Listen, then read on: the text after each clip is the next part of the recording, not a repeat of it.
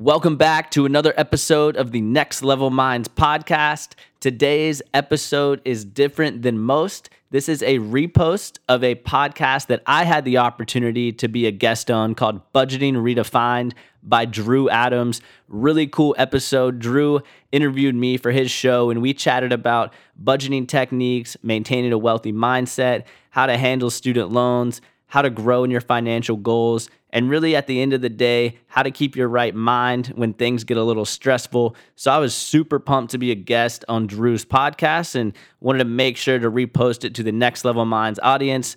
Other than that, Drew's got a pretty cool app called Weekly. Really nice budgeting app where it tracks all of your expenses and income on a weekly basis. Really simple and easy to use. I would highly suggest downloading it. I'll make sure to include the weekly link in the show notes. And other than that, I wanted to personally thank each and every one of you for taking the time to tune in to this week's episode of Next Level Minds.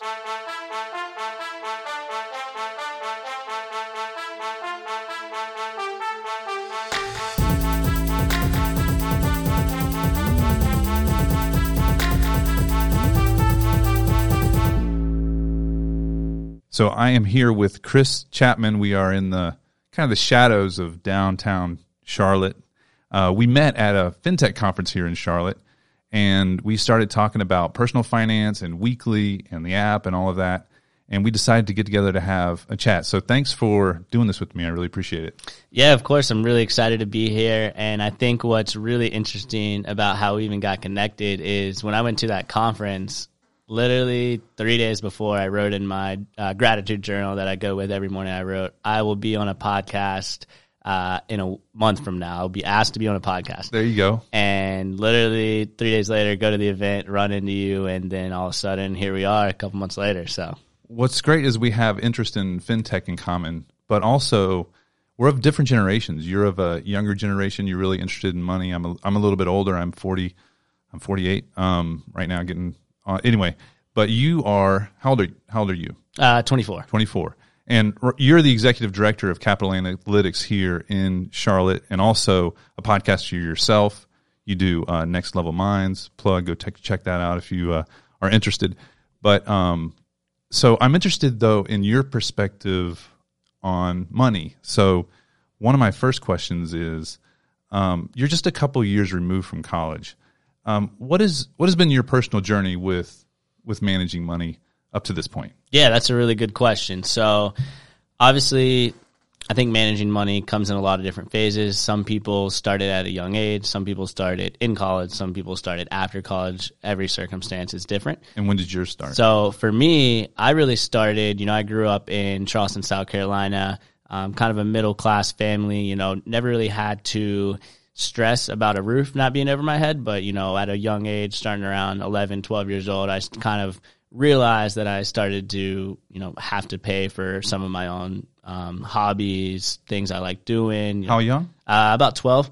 Okay. So, you know, obviously I didn't have to pay for my own groceries, but, you know, if I wanted to go buy a new skateboard or surfboard or surfing camp, you know, that was really on my dollar. So, how do you make money when you're 11 yeah, so old? it really all started from there. And, you know, 11, 12 years old, and, you know, obviously you can't go get a, a W 2 job or anything. So, my thing was, is I was like, okay, you know, I cut my parents' grass for free just to help out around the house. I, I think I'm pretty dang good at it. So you know what? I'm gonna make these flyers. At the time, it was on uh, was Microsoft Word Art. Mm-hmm. Um, remember when that was really big before oh, yeah. Adobe and all that. Uh, so I made these flyers and you know just knocked door to door asking if I could cut their grass. What I did was actually a little bit of market research prior and said, okay, this guy cuts it for forty they're actually established firm. I'm going to come in twenty dollars, take the business on the low end. Uh-huh. Uh, so you know, be knocking on doors, and it got to a point where I was doing that at 12 years old. You know, twenty bucks a yard, five yards. You know, making a decent amount of money at that age uh, to start doing what I wanted. So that was kind of the initial phase of really learning what it's like to make money. Yeah. Um, did you save that money or did you spend it all when you were that age? Yeah. So at first, I, you know, just like a typical kid, would go spend it on, uh, you know, fast food or the movies. And then I started realizing, like, okay, I'm working pretty hard for this, but, you know, I, and my money's staying the same. You know, I'm working really hard, but uh, this little, you know, bag that I had, I had a Ziploc bag, it, it's empty every weekend. So I'm like, why? am I working this hard but not having any money? So what I actually did at the time was I wrote down on a uh, you know about a computer paper size thing about this big, and uh, I wrote down you know my income, which was probably around you know 200 300 dollars a weekend, uh, just from cutting the grass, and then I. Uh, I would write down all like my potential expenses, like okay, movies, uh, you know, going out to eat here, paying for a burger here, maybe buying, uh, you know, a new. Uh, I used to like some surfing brands, so you know, maybe buying an O'Neill shirt or something. And then I started to actually save. You know, I want to save fifty dollars this week, hundred dollars, and it kind of kept compounding on each other. Okay. Um, Your first budget. Yeah, first budget. So it really all started from there. Um, and it was, you know, I'm, I'm sure you know, obviously being in the industry, once you kind of see your money grow a little bit, it, it kind of becomes addicting in a sense, you know?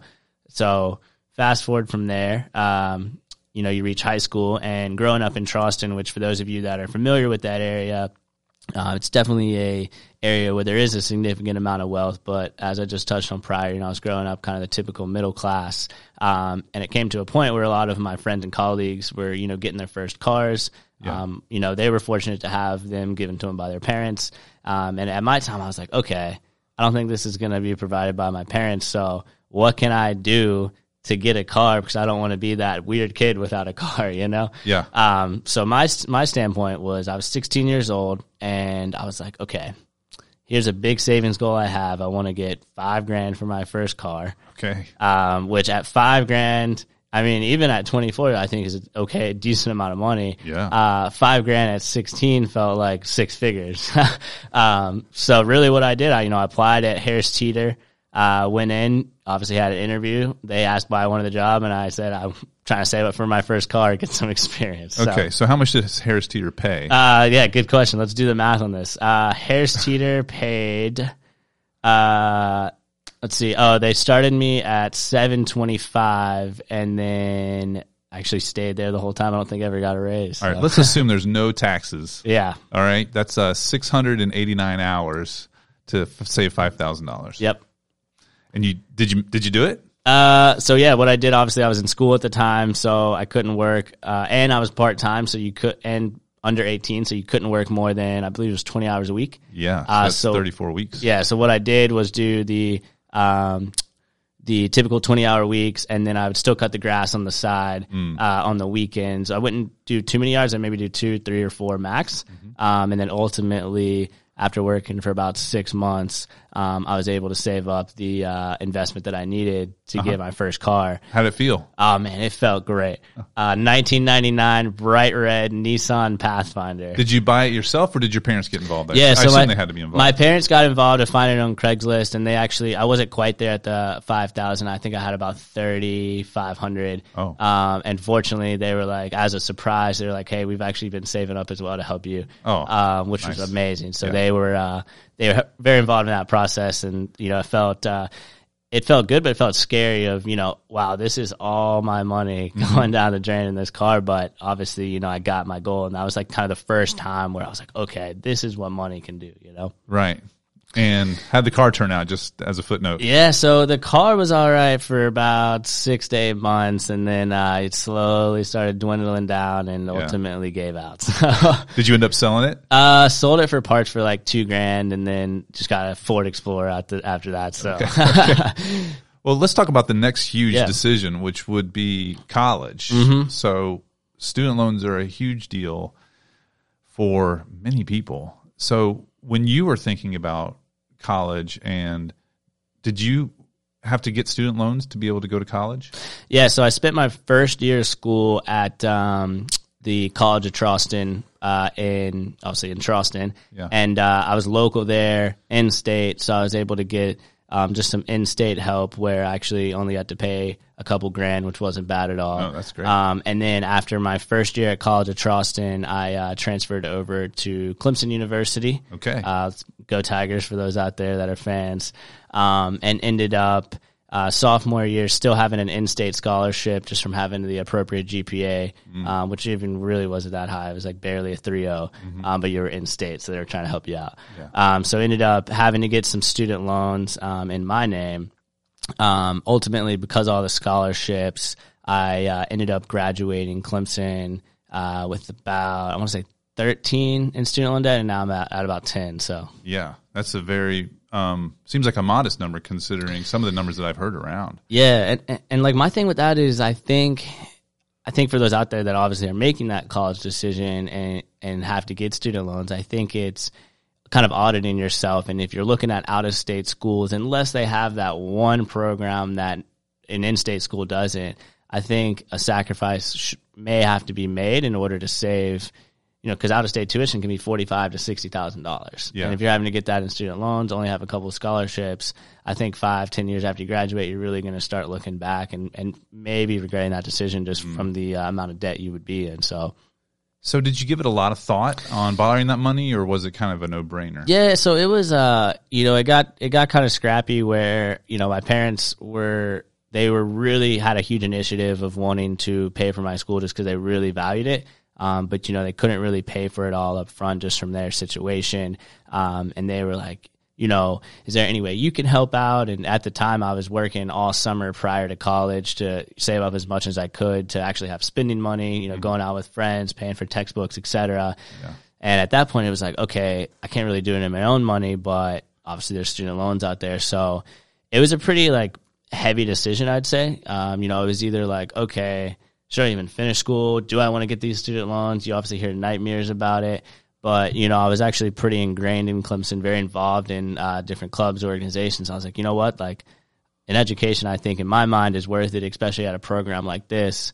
Um, so I ended up at that point doing what I had to do. So, What did you graduate with? uh, so I was business management and Yeah. then entrepreneurship. Okay, so um, how at ten grand it seems pretty reasonable. Now that you're a professional and you have you're set up um, in your job, does the ten grand debt weigh on you a lot, or is it pretty manageable for you? No, so I'd say the first year out, uh, you know, I was making uh, entry level salary, you know, nothing really too crazy. Um, but obviously, Charlotte is can be significantly expensive. Um, you know, just rent in general, going out to eat, everything adds up. So I, I'd say like the first six months when I was just making entry level, it was a little kind of some overbearing weight at times.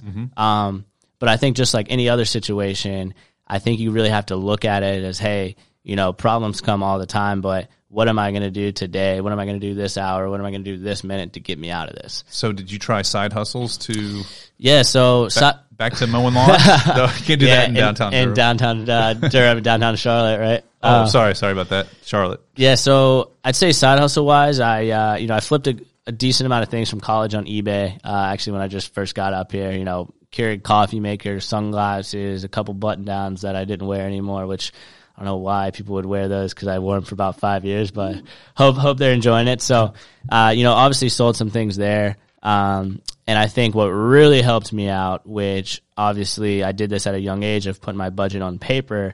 I think a big thing that helped me out right when I got up here was I made a amazing budget on Excel. Um, I really, you know, I spent a whole weekend because at Clemson, being a business management major, I took a couple Excel classes. So basically, I called my teachers and I they're like, uh, "Didn't you graduate?" I was like, "Yeah." Uh, would, would you mind hopping on a call? I'm actually trying to build out a budget on Excel. Like, can you look at it? I'm really trying to save. And they're like, "Oh, of course." So uh, some of my old professors actually helped me um, make a really nice budget. Um, and I say because of the budget and because of actually seeing where each dollar was going, it definitely took a lot of weight off my shoulders at the time.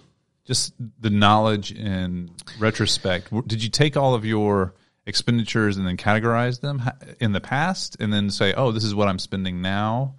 I need to spend less here mm. versus there." Yeah, so it's I think with the budget, you know, it was the first month I like to call it the trial the trial period. So you obviously have your fixed expenses, you know, rent, um, cable or internet if you go that route, and then you have your you know phone bill, um, car payment if you have that, insurance, and then you have your variable expenses, which that can be a big slap in the face sometimes, especially when you first move, because variable expenses for me, I have out to eat, you know, uh, groceries, utilities, because those can be variable. Um, I actually have my girlfriend in a separate category, so I know when we go out to eat what I'm spending on her, what I'm spending on myself, um, and then just a couple other random variable expenses like miscellaneous, et cetera. And I think looking at the variable expenses, it's like okay, in you know July I spent $160 on beer, wine, and alcohol. Do I really need to spend that, or can I maybe scale that back to ninety dollars and then end up saving the remainder amount? So, So this is this is really interesting and dovetails well with why we built weekly. So I wanted to dive one level deeper on this. So we built weekly so that it would take your recurring expenses and your recurring income, subtracts that out, gets your discretionary mm-hmm. spending amount, and then tries to abstract the categories, lets you sort of mindfully look at what you're spending in the moment, whether it's bringing you joy and whether you're enjoying it, but always keeping you mindful on spending less than one number.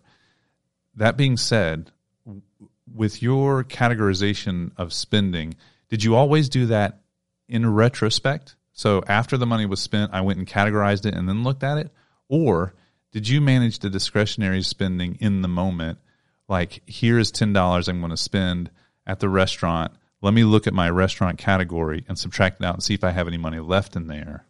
Mm, so you're asking if I had separate budgets for each category, Correct. Per se, okay. And did you do? Did you were you mindful in the moment about which category money was coming out of, or did you just? How did you manage that? Yeah, that's a good question. So for me, what I would do is I would backtrack it from a weekly savings goal. So let's say for those out there, let's say your saving goal per week is two hundred dollars, and you're making six hundred, right?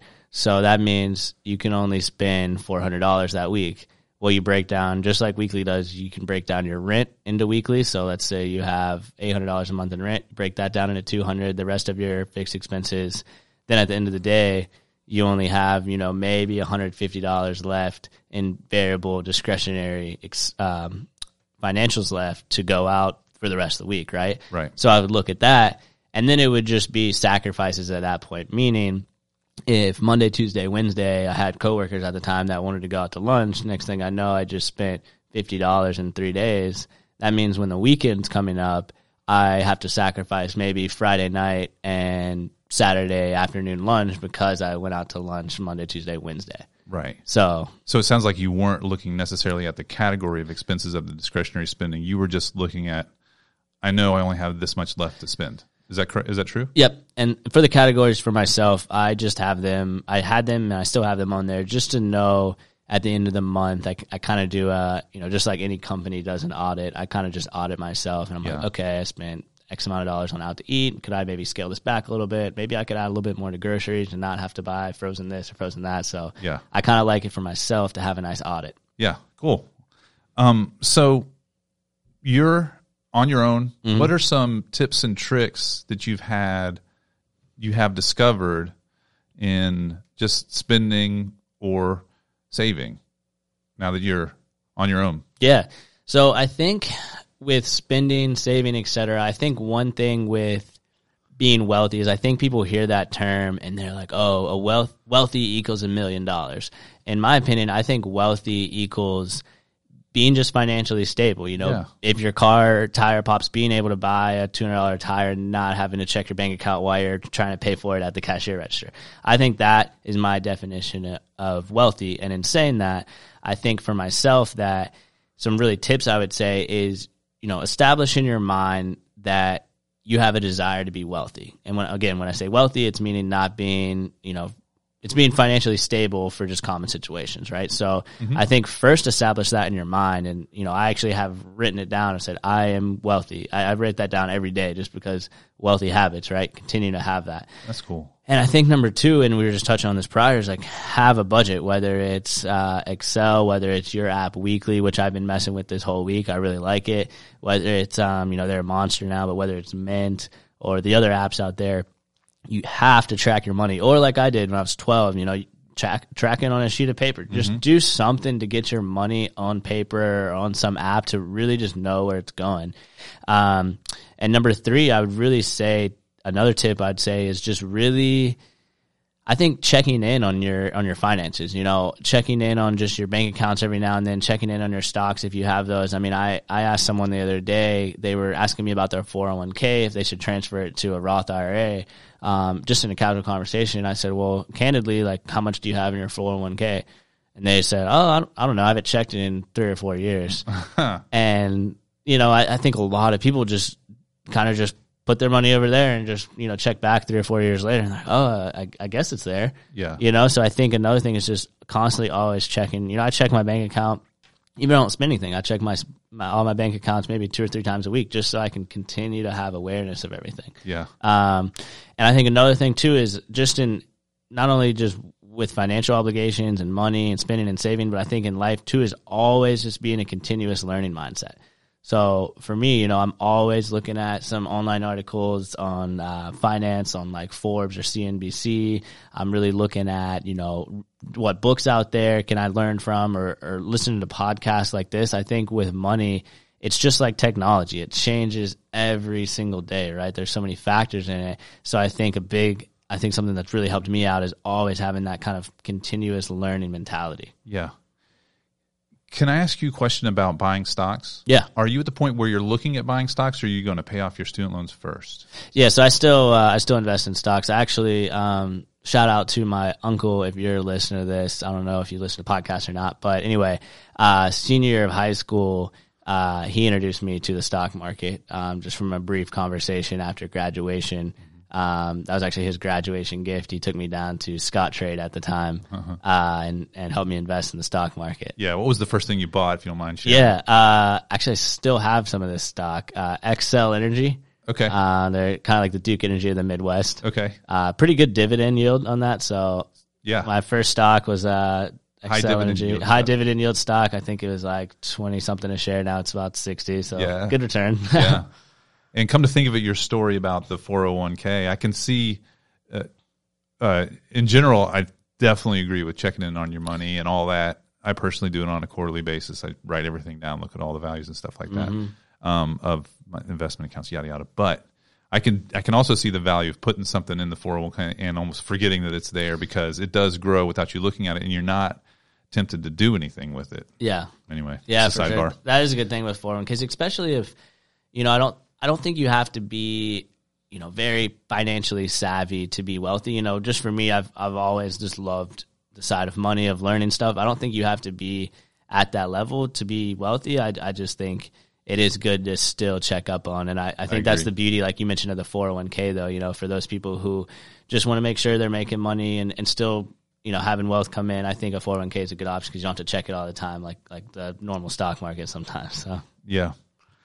Um, so on our recent podcast with Dan and I, we talked about areas where spending money, more money in something that's providing you value can be a net benefit. So, uh, for example, if you find that you need more rest, I'm just making this up on the top of my head right now, but spending your money on a mattress that gives you a restful sleep is an investment in something that's going to give you more energy, make more money in the future.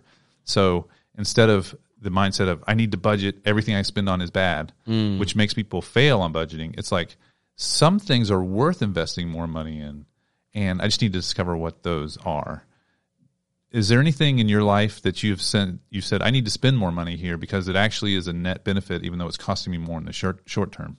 Yeah, that's a really good question. I would say for myself, um, and I and I definitely agree with that point you gave about you know if you're budgeting, you're spending, you're like this is bad, this is bad.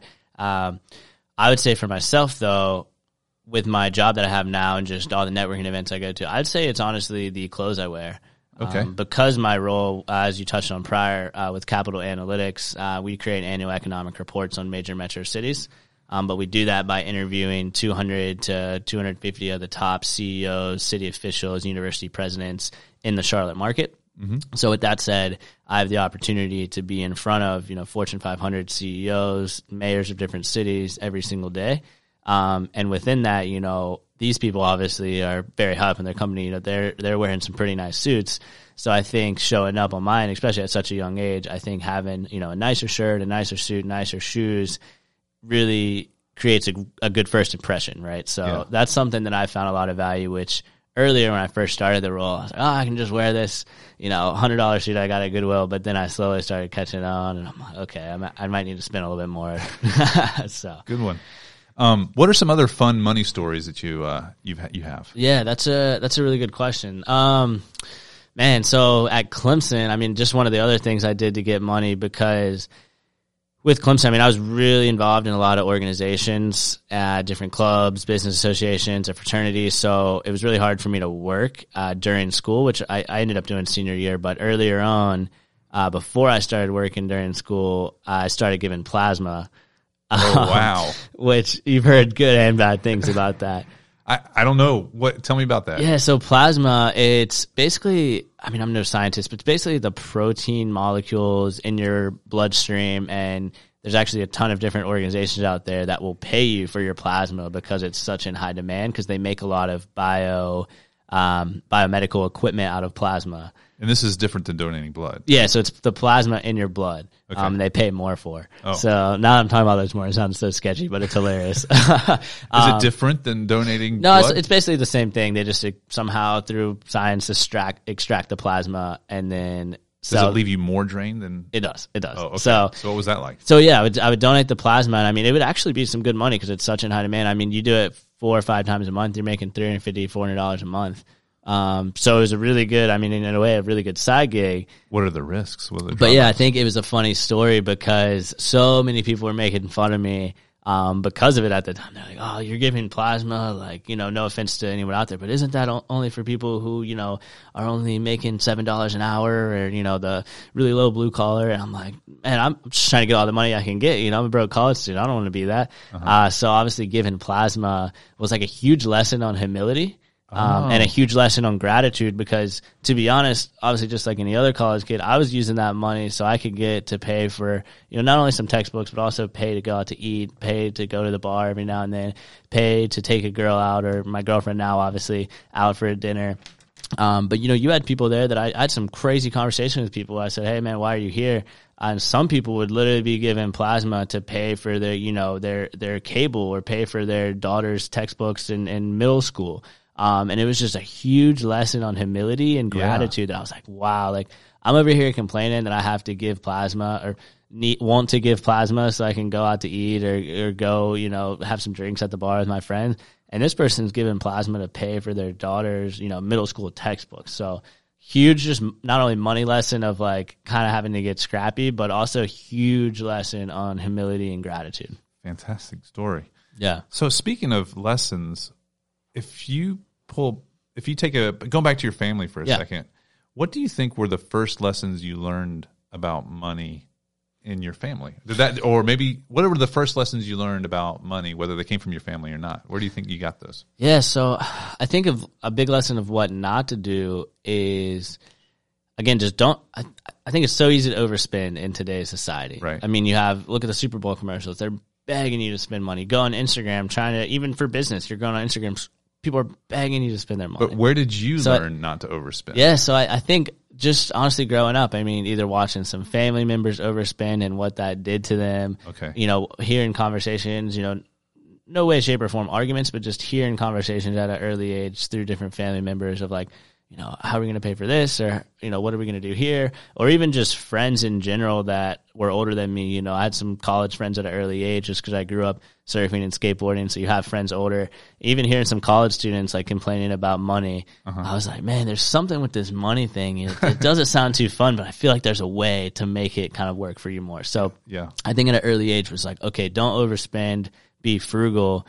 And then I think another big one too was was just really, you know, I was fortunate to adopt that mentality of, you know, it takes what it takes, right? I had to get my first car. It wasn't going to be given to me. I, I had to do what I had to do to get it. So I was able to fortunately have that mentality. And sometimes I think you have to have that uh, with money as well. You know, let's say you have let's say you have rent coming up and you're just starting out working, you're not managing, you're not managing your money properly. It's so easy to put that rent on a credit card. Uh, but I think if you have that, it takes what it takes mentality, then go out, buy some things at Goodwill, flip them on eBay, give plasma, do something so you're not having to just automatically get in debt like majority of Americans. Yeah. So That's good advice.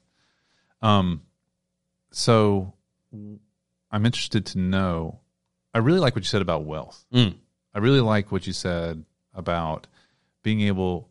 I can't. Remember, I, I don't know how you phrase it exactly, but it was being able to afford common expenses easily, yeah, right? Um, do you? Well, now that you're wealthy, right? Do you have new money goals, or do having other money goals really kind of get in the way of happiness in some way? Yeah, so I think uh, with money goals, um, another big lesson I got probably in college was just watching videos, reading books, articles, was break down your financial goals into zero to six month increments, uh, six to two year, six months to two year increments, and then two to eight year increments.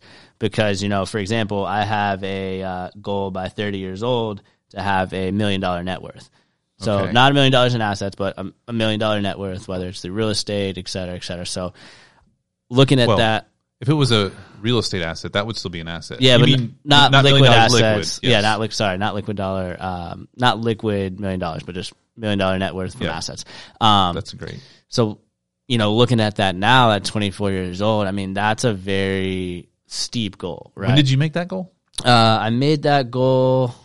Actually, I went on a hike about six months ago and made that goal. Okay, all right. So I was hiking in Gastonia, North Carolina, and I was like, you know, I'm gonna get serious about it and make some more financial goals. So, Uh-huh. um, anyway, you look at that goal at 24. I mean, that's six years from now. It's like, okay, like that's that's a pretty pretty steep uh, mountain to climb. Only being two years out of school, but I think if you break it down into increments, like I said, monthly, I think it compounds on each other, right? I mean, for example, um, you know, I had a goal uh, to have over ten thousand dollars in the stock market uh, in six months, and you know, at the first month that felt pretty pretty hefty, but obviously. Once you start building on each other, once you get to month three, month four, it's like, okay, I think this is actually possible. And I think that small example compounds on itself. You know, maybe when I'm 28, 29, I'm like, wow, I actually think I'm fairly close to this goal. I think I can get there, and it provides much more momentum. Yeah, Does that makes sense? it does. Yeah. it does. And I, And it, sorry, I didn't mean to cut you off. I Oh, was actually going to ask you the happiness question or uh, respond to the happiness question. So I think money obviously is such a controversial topic of like, you know, does money provide happiness? Can you get happiness from money? You only care about money.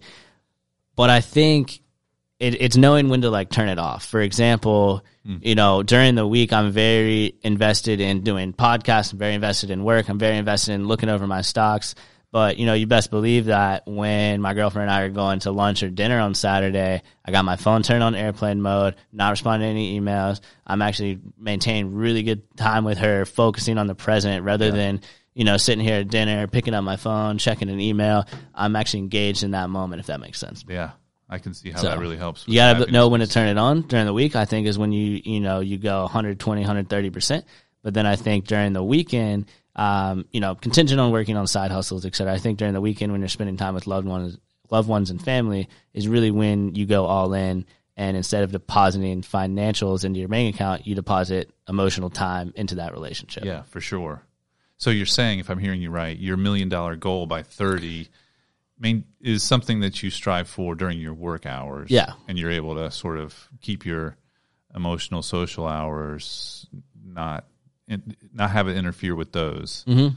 um, while you're on that that journey. Yeah, and I think I have you know this goal list that I printed out for this episode. I have it. Um, another key thing too is I have it uh, bulleted to my wall. Um, you know, I work from home, so I have it right above my desk. So it's obviously having a, a constant reminder and having that right in front of you too. Can you So- read some more off of them? yeah, definitely. So, uh, you know, six months to two years, I'd like to have my own house. Uh, not paid off or anything. Just I would like to have my own house. You know, to the four hundred to five hundred thousand dollar range. Because right now I'm still living in an apartment. Um, and then I would say in two to eight years, I'd like to have uh, three rental properties. So actually, you know, that's where the million dollar net worth comes That's into play. Three properties that are actually providing me, whether it's Airbnb or actual, you know, twelve or six to twelve month tenants. Um, and then another one too, uh, I'd say is being able to put. Dave Ramsey talks about this all the time, but I want to get my emergency fund back up to six thousand. Uh, speaking of Dave Ramsey, um, you're at a uh, good time in life to invest in a 401k or an IRA. You, know, you know this already, but um, uh, I'll get the exact numbers wrong, but the gist of it is pretty right. Um, where if you can save money, uh, like from your year, uh, let's say 21 to 28, and I, and when I say save money, I can't remember if the number is five thousand a year or ten thousand a year, maybe even two thousand a year, and then you stop, and then that's person A. So person A does that, and then the other person starts and picks up at age 28 and goes all the way to 65, saving that same amount of money every year, the person who saved from 20 to 28 or whatever the rough numbers are will have way more money than the other person who saved for way longer. And it's the power of compounding interest. And the money that is we're talking about here is in the millions. Yeah. Like just by saving whatever that number is, five, ten, uh, 2,000, 5,000 or 10,000 a, mo- a year in those early years, you will have over a million dollars, well over a million dollars when you retire. And that's it. Yeah. Amazing. Yeah, and that's and I think breaking it down like that makes it so much easier to grasp because a million dollars sounds like a hefty amount of money at, at a young age like this, right? So, um, to your point there, I actually read that as well. I think it was if you start at 22, 23, which is the average age right out of school, and then invest, uh, I believe it's five, five or six grand a year um, at a normal S and P 500 average return at nine or ten percent, then I think it was like at 55 or 60, you'd have, I believe, it was 1.5 million dollars. Yeah. So- yeah. So it won't be by 30, but that's a real lesson. Yeah. Because if you can do it, like you will have your long term self will be Exactly. will be will be set. And it does and that's even if you turn it off at it, which you're not going to. Yeah. You're probably going to go all the way through. Yeah, ex- and and I think I think too with that goal, right? It's I think your experience with your career uh, compounds on each other. So you know, I've met some people that are 26, 27 uh, through some you know pretty decent jobs at some of the Fortune 500s around here, making 250 350 400000 dollars. And you know i think if you can get your skill set up to that level or you know, put yourself in the right opportunities to make you know even even 100 grand and, and actually are frugal with their spending up into your thir- like pretty frugal with their spending up into their 30s i think that's a very achievable goal Yeah. So, um, why don't we take a second and you talk about um, your podcast? I'd like to hear more about that. What are some of the best lessons you've heard from your guests? And if you could describe the podcast for our audience. Yeah, definitely. That's a good question. So, the podcast that I run is Next Level Minds. It's a business entrepreneurial podcast where I really walk through people's stories of how they have gotten from point A to point B, overcame adversities along the way. So, I know everyone likes to really broadcast their destination, but at the end of the day, you know, what did it really take to get there, right? So, these are the stories that I like to unpack with you know founders entrepreneurs creators executives you know whoever i'm sitting down with that just has a story of really getting from that point a to point b. And i think some really big lessons that i've learned along the way and this is actually my first episode um, a good friend mike he said you got to put the horse blinders on. And i said what do you mean by that? He's like think about it man you're scrolling on Instagram, you're scrolling on Facebook, Twitter, whatever. You're looking at kids that are out in California making, you know, a million dollars at 25. How do you think that's going to make you feel about your goal? And I was like, pretty dang bad. So he said, you know, when you're first starting out, even even when you're pretty far in life, you know, put the horse blinders on, focus on you, right? Focus on what you're doing that day, hour, minute, etc., and how are you getting to that next level, if you will. So I think that was a really big lesson. And then I think another big lesson was with uh, Haley Mae Campbell. So she is a country music artist out of Nashville. Um, she grew up in Charleston, but she's actually blown up recently. I mean, she's got millions and millions of streams on Spotify. She's touring with all the big names. And one of her lessons was, you know, you have to believe and you have to just love your goal or love what you want in life so much that you really back yourself into a corner and basically force yourself to get it done. So for her example, she was like, Yeah. How do you force yeah, so she was like, I always wanted to be a music artist. I always wanted to tour. I always wanted to do this. So she said she had never had a legit full time job rather than, you know, barista at Starbucks, cashier, hair cheater, stuff like that. And basically forced herself to have to go that route. So I think that's a little extreme. Uh, but I think that's true with by not getting a more steady by not getting paid anymore because then regular you get comfortable, right? Yeah. I think, and that's a lot of the things out there with entrepreneurs is like you hear people, and I think you know, I think you still have to be safe with it, but you hear people, you know, selling their car or selling their house or to build their business. I don't think you have to go that far all the time, but I think you do have to make some really big sacrifices along the way to really get to that next level, whether it's with your finances, your career, your business. So. Can, can you tell me about the gratitude journal that you mentioned? Oh yeah. So I actually started that process actually right when I moved to Charlotte, just because you know I'm blessed to live downtown, which is amazing. But at the same time, it gets very hectic of walking, people running into you. You know, it's it's not New York City, but it sometimes feels like a miniature New York City. So I was like, man, I'm getting kind of overwhelmed here. I got to really find a way to just stay more grounded. So my gratitude journal is a journal that I write in every day. So I write in uh, one thing I'm thankful for, um, which it could be something small. I mean, today I was like, I wrote down, I'm I'm very thankful that I was able to go to the gym before work and eat a bowl of oatmeal. Super simple, but Uh-huh. a lot of people can't go to the gym because they're injured. A lot of people don't have money to eat breakfast. So breaking it down so much. And then after the gratitude journal, I write down just a power list where I actually got this from uh, another podcast called MF CEO Project by Andy Frisella. Um, he basically says make a power list, five critical tasks that you're going to accomplish that day that are going to exponentially move the needle in your life forward in your business, career, relationships, whatever you want to focus on at that time. Um, so then you write down a power list. And honestly, I don't have my journal in front of me, so I'm not going to remember my power list from the day. Uh huh. Uh, but one of them was be on this podcast, so there's at least one. That's cool. Uh, but yeah, write down the power list, and then at the end of the night, you know, end of the day, whether it's and and I'm big on personal development. It takes time. It obviously is an investment in yourself.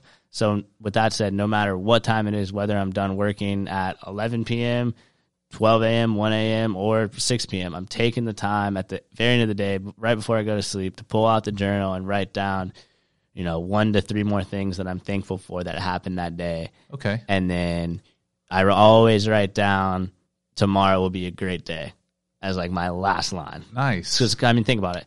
Just going to bed as the last thing you wrote down, the last thing you said to yourself, saying tomorrow is going to be a great day.